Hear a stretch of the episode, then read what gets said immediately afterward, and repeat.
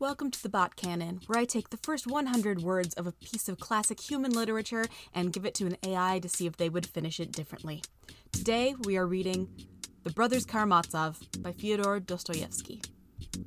Alexei Fyodorovich Karamazov was the third son of Fyodor Pavlovich Karamazov, a landowner well known in our district in his own day, and still remembered among us owing to his gloomy and tragic death, which happened 13 years ago and which I shall describe in its proper place.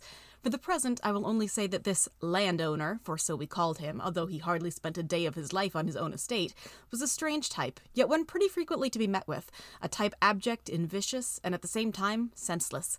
He was one of those landowners who care for nothing in the world except fast horses, loose women, and worst of all, gambling. And to support this last vice, he used to mortgage his peasants and work their children to death. Whenever he came across one of his peasants on the land, he would ferociously kick and beat them, and as a rule, the likes of these brutal landowners finished their lives by being cut into pieces by the people they have oppressed. This story is no different, so I am here to tell you how Alexei Fyodorovich Karamazov got his comeuppance. It was a mild spring day, he was standing on the steps of his beautiful house checking out young girls as they passed when a peasant walked up to him in order to get a medical certificate from the local doctor who was supposed to be inside. Alexei refused to let the man in his house. Then could you call the doctor out, sir? the peasant asked. I very much need to see him. Alexei was furious at the man's presumption, and he dealt him a powerful kick in the chest. At this point, I ran over to him, since I happened to be nearby. Sir, I said, why treat this peasant so poorly? He's done nothing wrong. Alexei turned to me in amazement, in a rage. You dare to speak on my behalf? Well, as a matter of fact. You miserable peasant, Alexei said, treat this man with decency. He then turned back to the peasant in question. It was my turn to be outraged, for Alexei had called me a peasant when I was a landowner like himself. Yet I saw in him the very portrait of the kind of man I most wanted to avoid a man who could be talked to, who enjoyed being shown proper respect. To have that respect, you simply had to show some yourself. I backed away from both of them, trying to formulate some way to diffuse the conflict. But before I could come up with a solution, the peasant had gone back to his carriage and was driving away with what looked like a bottle of wine, which he opened as he went along. Alexei was left standing alone on the road not long after. Now, what was I to do? Go to the police? That I could not do.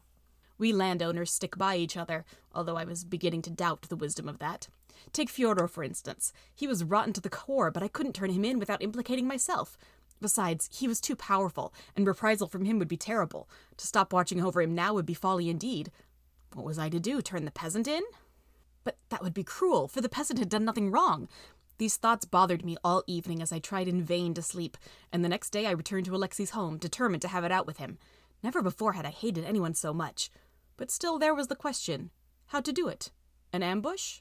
No, he would just get himself another peasant with documents. A refusal to help him in any way? He would quickly realize what I was doing and turn me in as well as the peasant. My plans for confrontation were rough and uncertain, and I was still mulling them over in my head as I climbed the steps outside his lavish home. When I reached the top step, Alexei opened the door. Good day, Karamazov, he said, his voice tinged with just a hint of pleasantry. What brings you on such a fine day? I would like to speak to you about the peasant who was here yesterday. Alexei roared with laughter. Oh, of course, come in, come in. And he ushered me into his drawing room. Once I was seated and he had returned from getting himself a drink, he addressed me again. You wish to speak to me about the peasant, yes? Yes. Then please do. I'm all ears. I had not expected such a warm welcome, and began to broach the subject almost apologetically, explaining that I thought he had treated the poor fellow rather harshly. He listened patiently until I had finished, then laughed again. What's so funny? I asked angrily. I only meant to stick up for the poor man. My dear Karamazov, my apologies if I offended you, he said, but it was the word poor man that brought me to laughter, for you see, that peasant is not poor at all. Not poor? I asked in surprise. Why, I myself have seen him begging each day at the crossroads. Well, that is his profession, Alexei agreed. Still, he's not poor, not at all. My surprise turned to anger once again. You mean he pretends to be poor, but is not? I cried. No, no, he really is poor, but he has a secret treasure that he guards jealously. It is a silver coin, an old Spanish piece minted in 1576. It is his whole life, but for him, it is more than enough.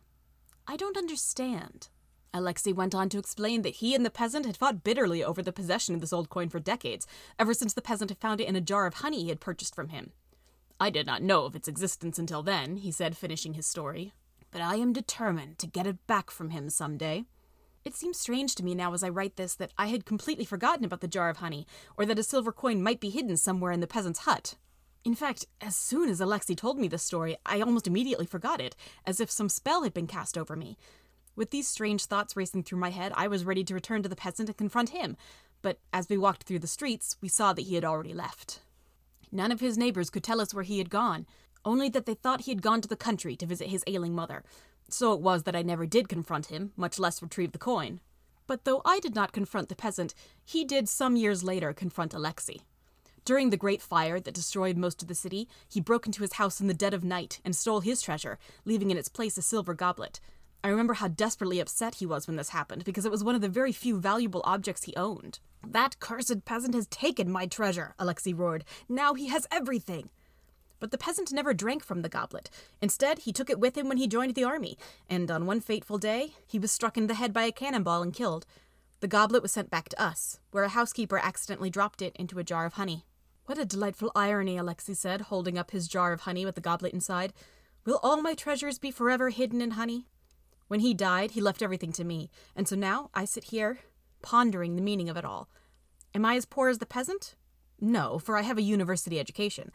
Am I as rich as the man who hid his treasure in honeycomb? Certainly not, for I have spent my life looking for what never can be found. I am neither rich nor poor, free nor bond, happy nor sad. I am, like everything in this world, something of a mystery.